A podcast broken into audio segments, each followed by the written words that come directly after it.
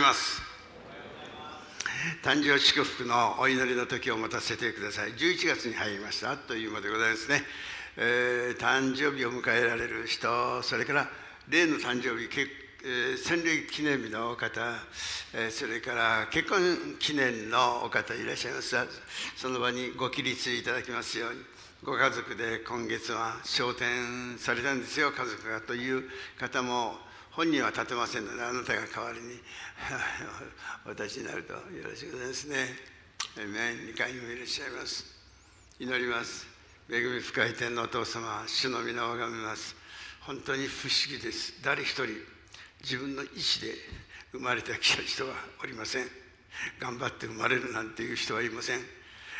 生まれてからいろいろと考えてお母さんのお腹の中にいる時は別でありましたけれどこうやって外に出てみるとえ いろんな戦いがありまして私たち人生とは一体何であるか考えてみると答えがないまま苦しんでまいりましたが イエス・キリストのご愛に触れてから愛を知ってから変えられたとオールド・ヘップバンが自分の人生を変化させたのは愛を知ってからだと。私たちは あなたのご愛を知って大きな喜びの中で今日も礼拝をお捧げします。YouTube で何千という人が見ていらっしゃいますけどその場所にもお届けくださいますように切にお願い申し上げます。健康で恵まれて進むように今までは知らずに、え、生きてきただけですけれど今は生かされているという、えー、あなたを意識しながらの毎日であることを感謝します。生かしてくださっている方のお気持ちをよく理解してある時は大胆に世の光として、えー、恐れることなく輝くことができるようにある時は地の塩として己を隠しそして味のある人生を送ることができるように御霊の実は愛喜び平和人を愛すること神を愛することそして大いなる喜びで満ち溢れるように不思議な喜びが溢れるように神との平和人との平和国と国との平和が求められているこの時代に戦争のことを批判できないような私たちは平和を、えー、汚すそういう存在でありますが神様から信頼されて平和の関係平和の関係夫婦の間が親子の関係が人との関係がそういうふうに神を恐れてその御言葉のように歩むことができるようにお力授けてください。ここにいらっしゃる全ての方々の信仰が広げられて私たちはやがて御国に行くことを意識しながらこの地上での務めを果たすことができますように。ハレルヤ。主イエス・キリストのお名前で祝福してお祈り捧げます。アメン。God bless you. ハレルヤ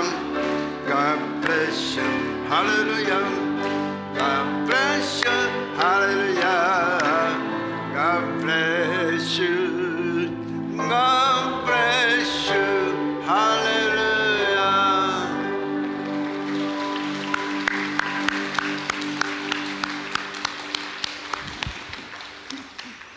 遠くから来られた方もいらっしゃいますけど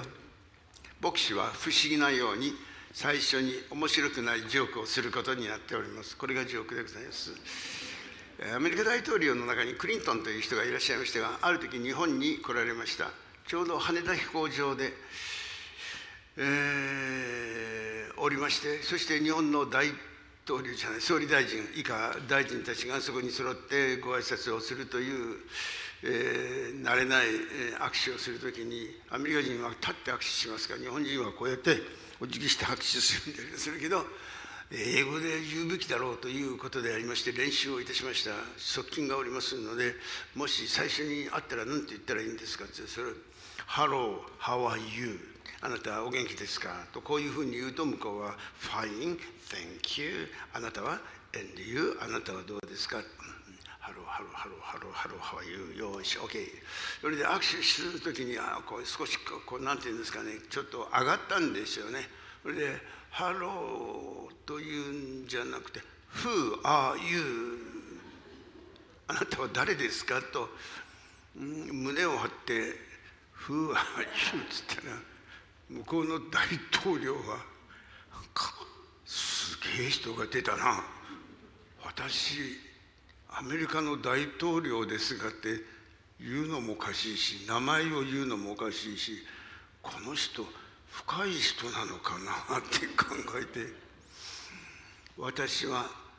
ヒラリーのハズバンドですって言って「ああ MeToo MeToo」なんてなんかわけわかんないことになって。もうあれから何十年もこの笑い話は世界中に広がっている名前を明かさない配慮をしたつもりであります。今、アメリカは大統領大変でありまして、選挙のことも大変ですけれども、このイスラエル問題であります、バイデン大統領は本当に大変だと、思っております。選挙に落ちる、落ちないなんかはそれは別問題といたしまして、ケネディ大統領、ジョン・フ・ケネディの時には、人々が攻めてきましたので、ケネディはテレビの前で、全国民に対して頼むから祈ってください。頼むから祈ってください。この国がおかしくならないように戦争が起こらないようにということを彼は一生懸命お願いをして頭を下げたわけであります。国を挙げて国が守られるためにお祈りをす。るというのは麗しいことでありまして細かいことを言う必要はありませんけれどソ連の艦隊が周りへ右をして帰っていったということは誰でもがご存知であると思います。今世界中が叫んでいるわけであります。がイスラエルのとイスラエルの国が非難されるだけでありませんでアメリカの国も同じように非難されて、えー、厳しいバッシングを受けているわけでありますが正式にはといいましょうか政党にはえ政治家の方もいらっしゃいますけれどどういうふうに受け止めているか大変難しい問題であります。えー、答えが何であるかということは新聞に頼らないで私たちは謙遜に祈りそして助けるという心を持って、えー、世界の国の危機を乗り越えるそういうことになりたいとそういうふうに思っております。今回先週の日曜日が終わりましてから月曜日から私は長野県に来まして上田という町がありまして上田の教会でまあ人数は特別集会ではありませんので10人ぐらいの役人さんたちといいましょうかそういう方々が集められて私たちこうですね、えー、受け入れてくださいました。みんな手に手におかずを持ってこられました。何かご馳走を持ってきてくださいました。まるで家庭集会をしてるみたいに楽しくいただいて牧師はどの食べ物も喜んで食べる。そういう私は訓練を受けておりますからどれもみんなおいしいということでありまして、えー、そして楽しい時を持ちました、えー、それで最後はですね礼拝堂で一緒に賛美歌を歌いました。お祈りしました。そして消灯メッセージをして、えお別れということで5年ぶりですか6年ぶりにお会いいたしました。方々90歳を超えておられる方もお元気でお会いできて 私たちの枝教会司教会の牧師夫妻と、え楽しい、え不思議な恵みの時を持つことができました。嬉しいものでありましたよね。天国ってそういうとこだと思うんですけれど私たちは別れて離れて寂しんでありますけれどやがて再会の喜びがあるキリスト教の最も素晴らしいのはイエス・キリストを信じて救われていると天国に行くことができるだけではなくて古の私たちの仲間たち家族愛する者たちとお会いできるという、えー、再会の希望のない人ぐらい寂しいことはありませんが私たちはいつか必ず死にますので。天国に行けるというイエス様とお会いする聖書の中に出てくるもう全ての人たちとお会いできるなんていうのはもう興奮して 眠れなくなるぐらいの喜びを心の中に持つわけであります、毎週のように説教しますけれど 先週はですね合計木曜日まで8回ぐらい集会したでしょうかね。よく体が持ったなと思うほどでありますが、えー、まあ非常に用いられている、えー、牧師たちを相手にしての、うん、議論をしたりこれからどうしたらいいかというようなことにお答えをするというか一緒に考えるというかそういうまあ、カンファレンスのようなものを持ったわけでありますが、えー、無事に終わって、えー、ほっとして帰ってきた。ところでございます。さあ、聖書を開きましょう。えピリピ人への手紙の1章の1節から5節まで、今、司会者、聖書朗読者が、えー、可愛いお嬢様が読んでくださいましたが、ピリピ人への手紙の第1章の1節から5節までを、えー、お読みしたいと思います。ピリピ人への手紙というのはピリピの、えー、教会に対して、えー、パウロという伝道者がお手紙を書いたということであります。アレクサンダー大王がこの地域全部を支配して全部をギリシャ語に統一したんでありますがピリピはアジアの中で最初に福音が述べ伝えられたところでありましてピリピ人へのお手紙は AD61 年か62年に、えー、獄中からすなわち牢獄で捕まってたんですけれどキリスト教反対で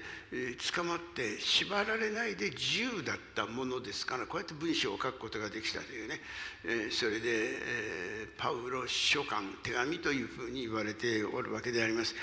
ピリピの一章の一節キリストイエスのしもべたちパウロとテモテからピリピにいるキリストイエスにある全ての生徒たち並びに監督たちと羊たちへ。イエス・キリストって普通は言うんですけど間違ってキリストイエスって書いたんではありません。キリストを前にすることによってキリストというこの名前がどんなに重要であるかを教えたいということであります。2節私たちの父なる神と主イエス・キリストから恵みと平安とがあなた方にあるように。3節4節5節3から5までご一緒しましょう。3節。はい。私はあなた方を思う旅ごとに私の神に感謝しあなた方一同のために祈る時いつも喜びを持って祈りあなた方が最初の日から今日に至るまで福音に預かっていることを感謝しているというね。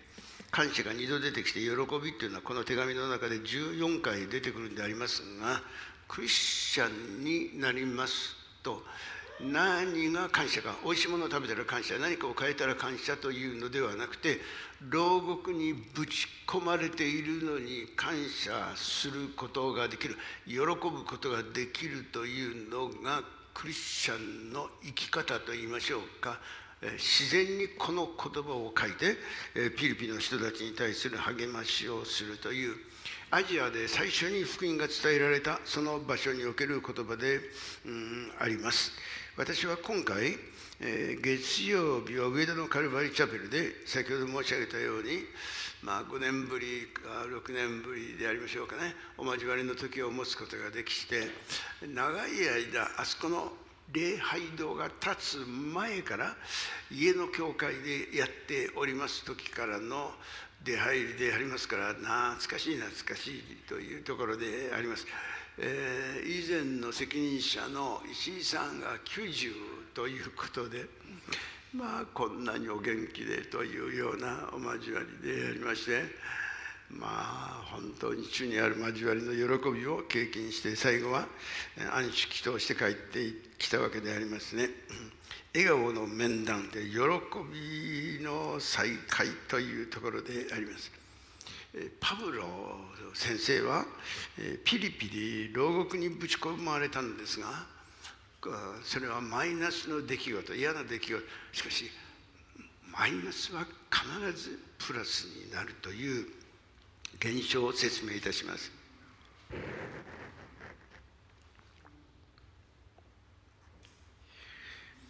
牢獄に入ったのはマイナスなんですけれど12節から読んでみますとこういうことが書いてあります。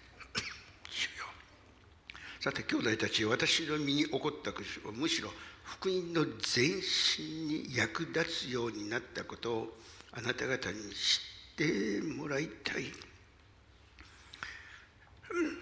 牢獄に入ったことが福音前進になったということを知ってもらいたい。すなわち私が牢獄にとらわれているのはキリストのためであること泥棒したからではない。キリストのためであることが兵営全体にもクリスチャンでない兵隊さんがいっぱいいる。その他の全ての人々にも明らかになり顔を見たら分かる。あれが泥棒か。あれが盗人か。あれが殺人者がそうじゃない。どうして捕まったのか。あれはキリストを信じているからだと。14節。そして兄弟たちのうちの多くの者は私の入国投獄によって主にある確信を得恐れることなくますます勇敢に神の言葉を語るようになった。兵隊たちは順番に万人監視するわけですがみんなが競ってですね俺続けてやりたいよってねパウロ先生のそばにいたいっているといいことがある。この人のしゃべるしゃべりは中身がちょっと違う、えー、だからあの休暇を、うん、キャンセルしていいから、えー、門番、えー、見張り番をさせてくれと言って次から次へとクリスチャンが生み出されていくという現象が起こったという。その次がすごいんですよ。一章の20節からお読みしますよ。一章の20節でやります。ごめんなさいね。そこで20節。そこで私は切実な思いで待ち望むことは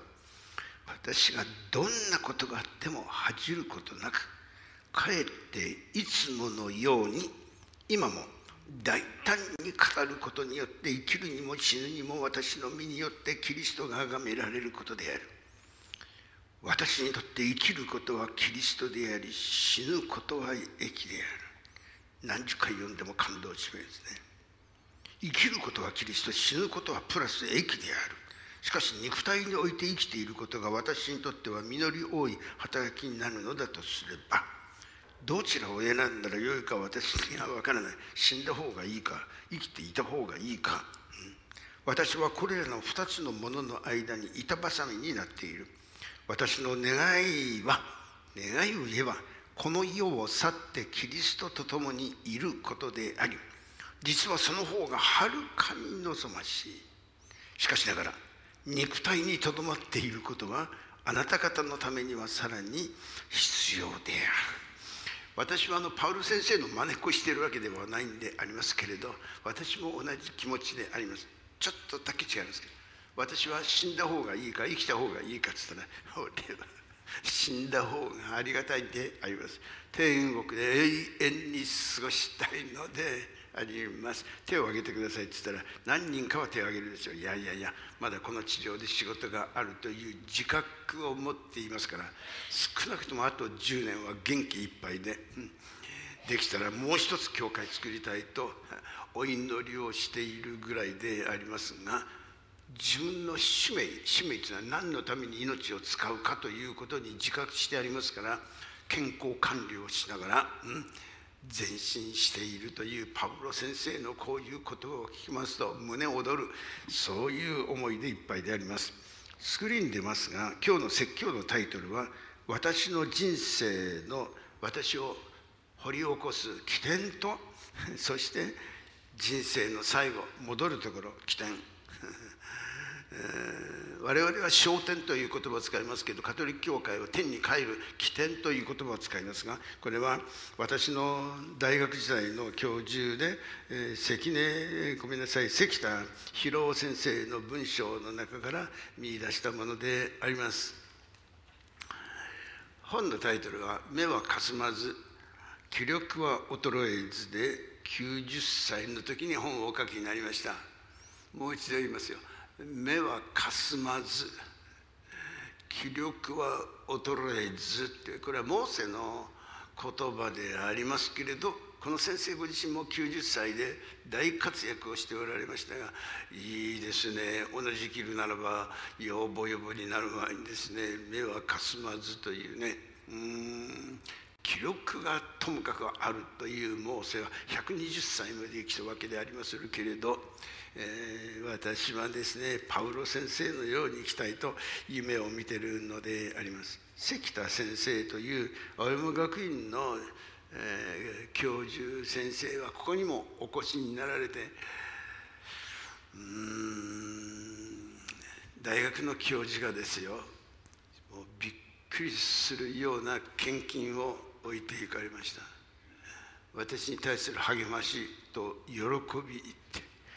僕は教えられたことはないんでちょうど先生が留学中だったからね。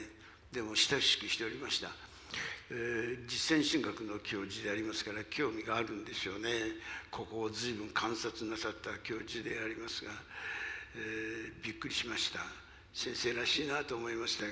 この関田牧師は8歳で8歳でお母さんと死別しております。戦争の後でありますが、えー、お父さんが牧師でありまして、えー、洗礼をお受けになりました。今日説教を聞いて説教洗礼を受けたいという人がいらしたら今日洗礼式しますよ。遠慮なく前に出てください。近所の人たちは戦争の後私を含めてクリスチャンをいつもバカにしました。アーメンそうめん冷やそうめんなんつって。おめっちはアーメンかなんつって、えー、牧師の子供は特にアメリカのスパイの子供スパイの子供だと言ってバカにされただけではなくて石を投げられた経験がありますが乱暴されたり悪口されたり牧師の子供として生まれたことを恨みながらどう生きたらよいか悩み続けて敗戦ということで日本が負けた絶対負けないと言ってたのに負けた。国はめちゃくちゃでしたね。天皇陛下が殺されなかった。死刑にならなかっただけでも国を安定させたけれど多くの人たちは殺された。向こうもこっちをやってたくさん殺され東京空襲の時10万人も殺されました。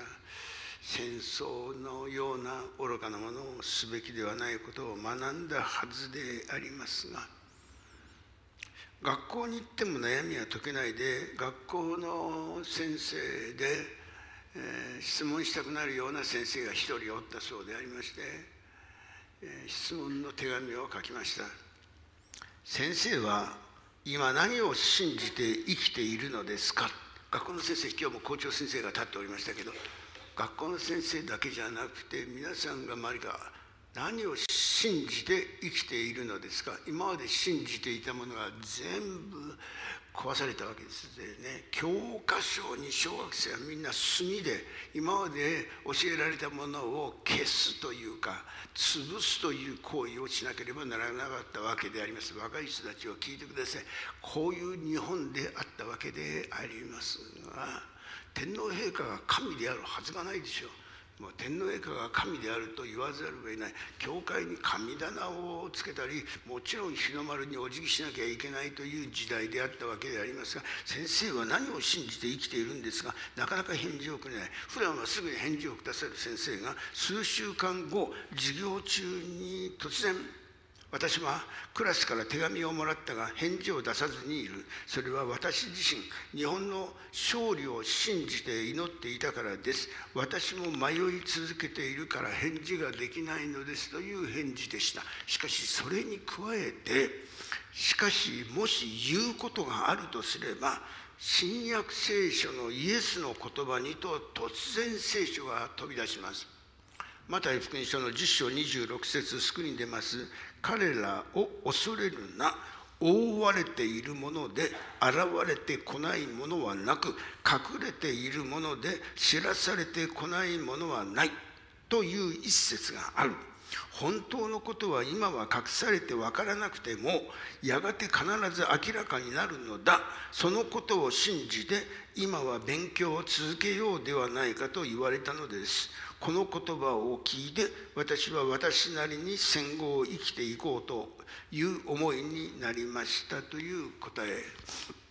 今日も改修の中で生まれつきご病気の方もいらっしゃいます。し途中で難病に触れて自分の人生老者の方もいらっしゃいますがみんな苦しむのでありますがやがては隠されているものが公にされてあなたがなぜそういう人生であったかの意味をね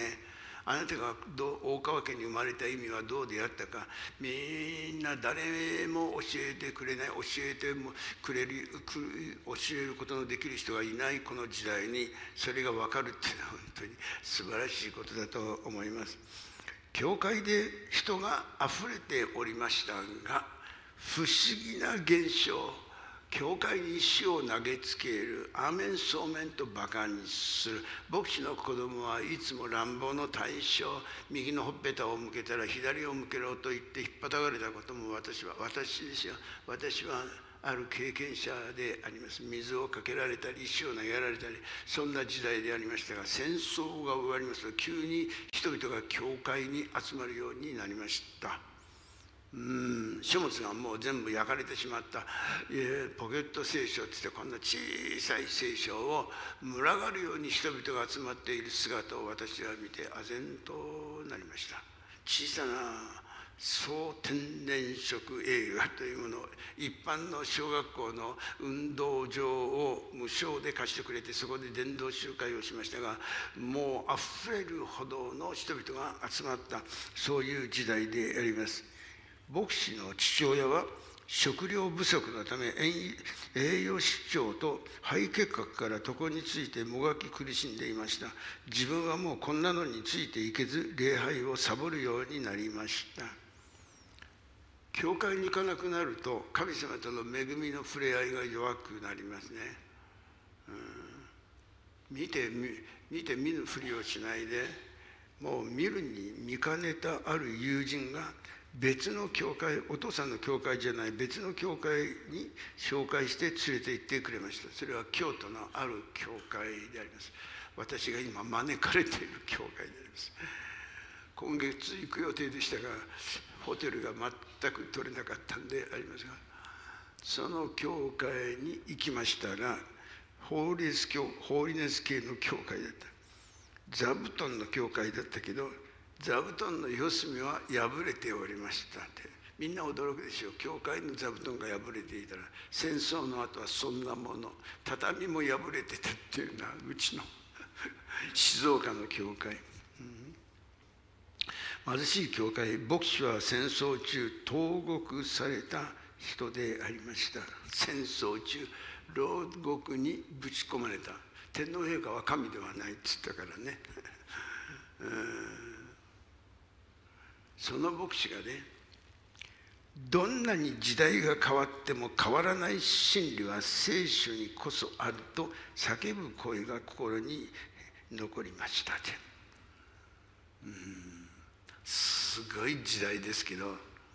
真理は何であるかを本気で考える人がたくさんいた。三浦綾子も同じ。状況でありました。小学校の先生が墨で子どもたちにさ次のページみんな黒くしなさいという指導をしてもうこんな無責任はやっていけないって学校の先生を辞めたのが三浦綾子ですね。うん。話題は変わりますが昨日ブリッジ・フォー・ピースの方からメールが届きました。現状に対する説明であります。私たちは現在進行しているイスラエル・ハマス戦争のありのままの事実を客観的に見ることはできません、まず正直に答えた。イスラエルに対して事実がねじ曲げられていたり嘘が混じった報道がされたりしていることは今や常識となっています。私が朝日新聞今撮っているんですが産経に直したがいい産経がいいというね、うん、いう人もいますね。じゃあ産経が正しいかって、そんなこともないでしょ。読売ですか？分かりませんね新聞ね。私もあちこちの新聞にとって読み比べるんでありますが嘘が混じった報道がされたりしていることは今や常識となっています。悲しいかなそれにより反ユダヤ主義の空気が急速に世界中に広まっています。ドイツのナチがユダヤ人600万人も殺した背後にはこれ反ユダヤ主義というヒットラーが捕まえては殺し捕まえては殺し驚くべきことをやり遂げたんでありますけれど、えー、急速に世界に広がっています。このような時だからこそ常に主イエス様の視点に立ち返りそのご計画の成就に沿って戦争が早期終結するように祈ってまいりましょう。さあご一緒に主の祈りをいたしましょうって書いてあるんですが私主の祈りにもう何千回も唱えてきましたが非常に感動したんであります。マタイの6章の9節と10節全般だけなんでありますが皆さんスクリーン出ますので一緒にお読みになっていただきたいと思います。マタイの第6章の9から10であります。よろしくお願いしますか？出ますか？はいご一緒しましょう。はい。だからあなた方はこう祈りなさい天にいます。我らの父よ。皆が崇められますように御国が来ますように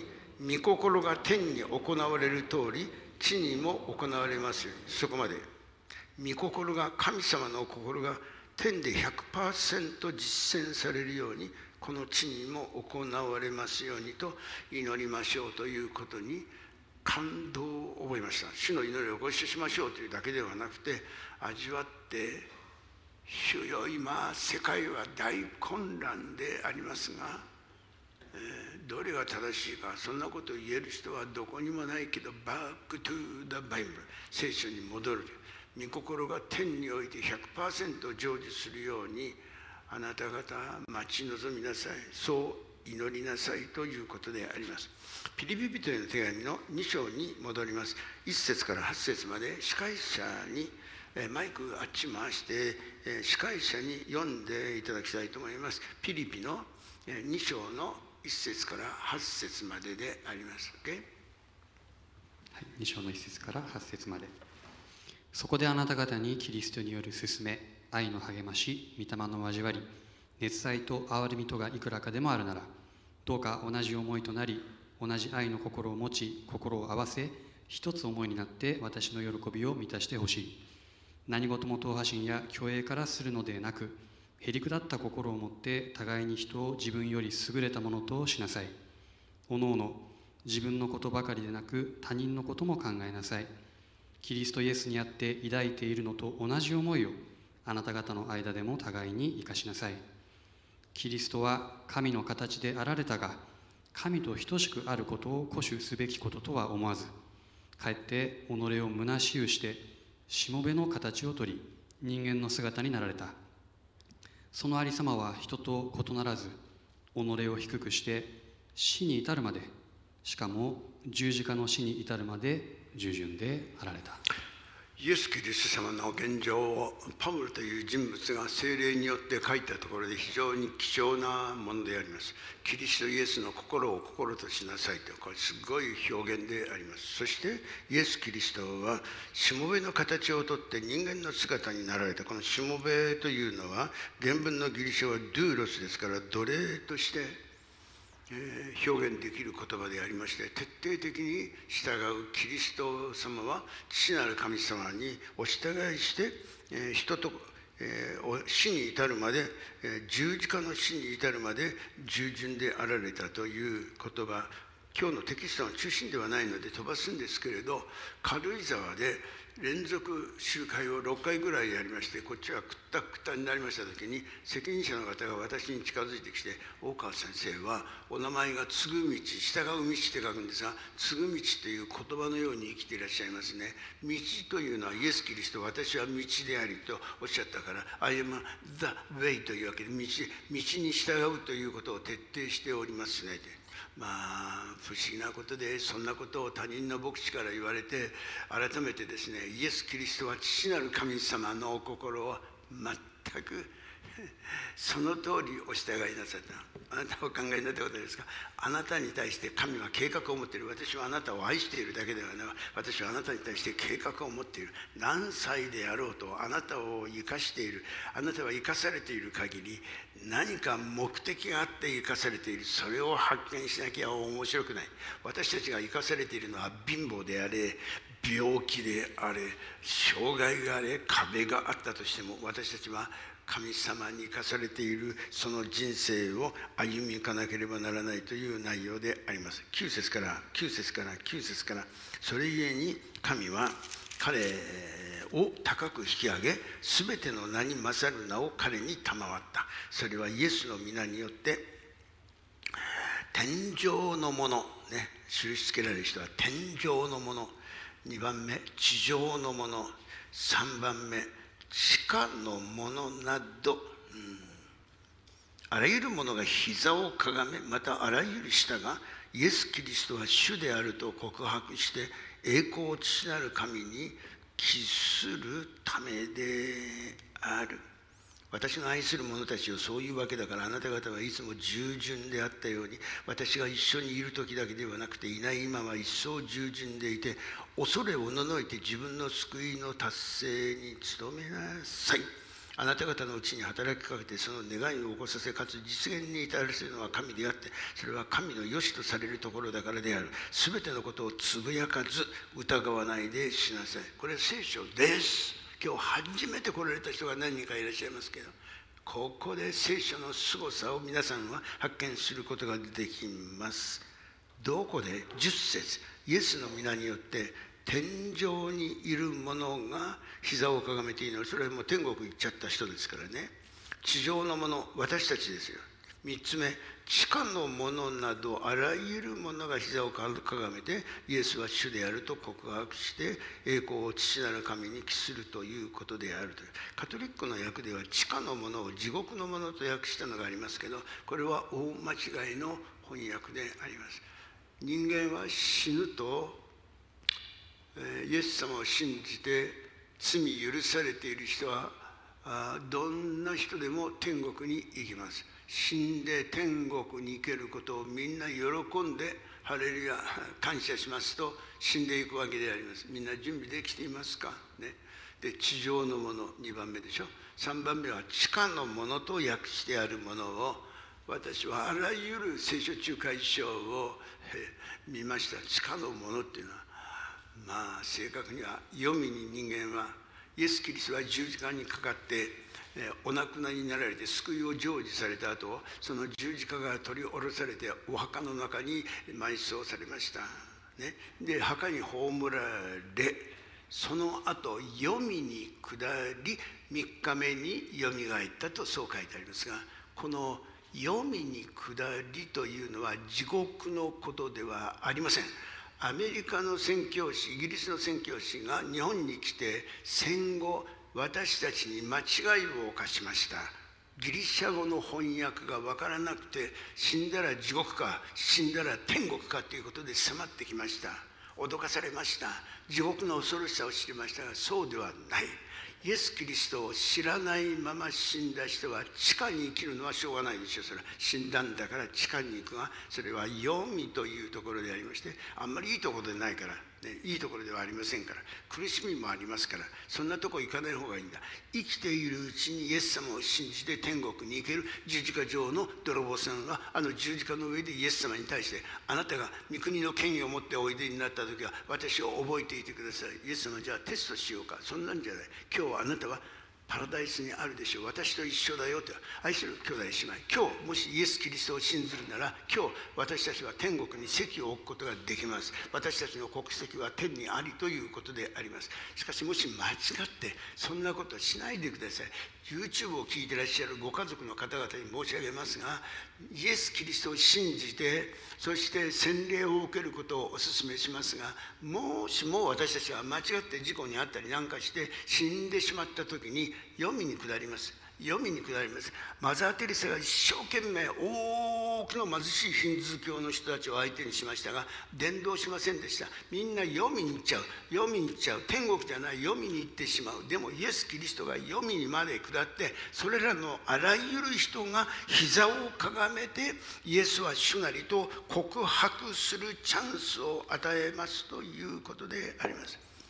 これをセカンドチャンスこの地上でイエス様のお話を聞くチャンスがある。今みんなチャンスを持ってらっしゃいますがしかしセカンドもう一度福音を聞く時がある。そうしたらそこでイエス様の個人伝道が失敗するはずはない。イエス様の説教で面白くないっていうことはありえない。だから私は全ての人がいや信じなきゃダメですよ。全ての人がイエスは救い主だと信じて黄泉から天国に直行するとそう信じているものであります。イスラエルを今非難されアメリカをバッシングして悪い国だロシアが消えてイスラエルアメリカが消えた方がいいんじゃないかなんていう極限を言う人がありますが唯一耳を傾けない反対論は死後にチャンスは伝道しなくなっちゃうでしょうというんで私たちは伝道命がけでしているものであります、えー、もし私の主張するセカンドチャンスとセカンドカミングイエスはもう一度この地上に再臨再び来る望む、ね、再臨があったら99%昔の論から言うと地獄に行く。冗談じゃないよ。そういう理論は僕は信じない。イエス様は愛なるお方99%イエス様を知らなくてもどうにかしてくださる。それがここに書かれているように地下のものなどあらゆるものが膝をかがめ天国に直行できなかった人なんかご先祖様にいくらでもクラスにはいくらでもクラブ活動の仲間たちはいくらでもいるがそれらの人たちは憐れまれてイエス様はそこでイエス・キリストの福音を述べ伝えてくださるんだということを私は信じております。愛する兄弟姉妹私が今語っていることは、えー、ちょっと極端な人から言うと私は非難されて YouTube にも出ていたりする宣教師が私を今いじめかかっている人たちがたくさんいるんですが本気で信じて信ずるなら本気で信じてこのは歴史的な革命です。1517年10月31日にマルチン・ルーテルが宗教改革しましたがあれは部分のものでありましてまだ欠けているのでありますがあれから何百年も経ちましたが今ものすごく重要な宗教改革はイエス様を信じ損なった人教会につまずいた人クリスチャンや牧師につまずいた人失望した人たちが読みに下る。イエス様を信じない人たちは読みに死んだら読みに行ってしまうがそれでもイエス様は99匹を羊たちを置いて迷えるものを探し続けてくださるイエス様は谷底まで降りていって拾い上げてくださるということを私は本気で信じて今あ日本中でこの騒ぎがあるんであります。このことはアメリカにもヨーロッパにも伝わっておりまして、えー、みんなが真剣に考えるようになりましたこれが新しい宗教改革であります私は全ての人が救われて真理を悟るに至ることを願っておるということに対して目を覚ましてこの福音をよく理解してほしいとそういうふうに考えている牧師であることをお伝え申し上げたいと思っているのであります私をあのうん軽井沢に行ってね軽井沢で若い牧師が一人おりましてね前からお付き合いが ありましたからその人もその、えー、カンファレンスに誘ってあげようと思ってお呼びしたんですよ。でところであなたはいつクリスチャンになったんですかってさ30超えてからですって言ってました。それまで何してたの、はあ、私ね少年に少年院にいましたって言ってた。何をやったのってね。何やって少年院に入ったんですかって言ったらね私はもう人生面白くないからね暴走族やりました。それから なんか博士のみたいでしょそれから何やったの？泥棒やりました。じゃあ捕まるよな、捕まりました。それからそれからシンナーってやりました。それからタイマーをやりました。そのうちに警察で捕まりました。少年院に何年も入っておりましたが神様の前にお詫びしました。そして私の人生を変えますって生まれ変わりました。そして今牧師をしてましてね。素晴らしい牧師なんですよ。愛する兄弟姉妹人生やり直しができる。何かが引っかかってつまずいてイエス様を信じ損なった人たちもチャンスはあるねイエス様はチャンスをください。あらゆる膝が膝をかがめてイエスは主なりと告白する時がある。これ以上素晴らしいメッセージはないじゃないですか。今まで誰も言わなかったメッセージを 非難されても言い続けているつもりです。神様は愛なる方です。一人の滅ぶるをも望み構わないで御国に導こうとしていらっしゃるお方が不思議をしてくださることを信じて一生懸命伝道していきましょう。イエス様は主なるお方、救い主です。ご一緒しましょう。はい。イエス様は主なるお方、救い主です。このお方を信ずる者の人生の素晴らしさであります。イエス様を主と信じ、従う者はアーメンと言いましょう。えいね。お祈りします。優しい天のお父様。マルチン・ルターがあんなにいじめられてもその道を歩みました。あれはあれですごい歴史を変えました。私が今お語りしていることを日本中の教会が理解ができるように世界中の教会がもう一度心を入れ替えて、えイスラム教の人も仏教の人もヒンズ教の人も神道の人もまた無宗教の人も全ての人が悔い改めて救いに至ることを神は願ってらっしゃるという世界を体験することができるようにこの教会が選ばれてこんなに大きくなりました。どうぞ私たちはこの使命を果たすことができますように御帰りみを与えてください。あなたの無限のご愛を感謝します。死に至るまで十字架の死に至るまで従順であられて救いを全うされた。あなたを救い主メシア。主よ王の王主の主と信じて仰ぎます。お従いします。私たちが間違いなくあなたの後についていけるようにお助けを与えてください。皆さんの上に救いの喜びが満ち溢れるように平安がありますようにイエス様のお名前でお祈りします。アーメン。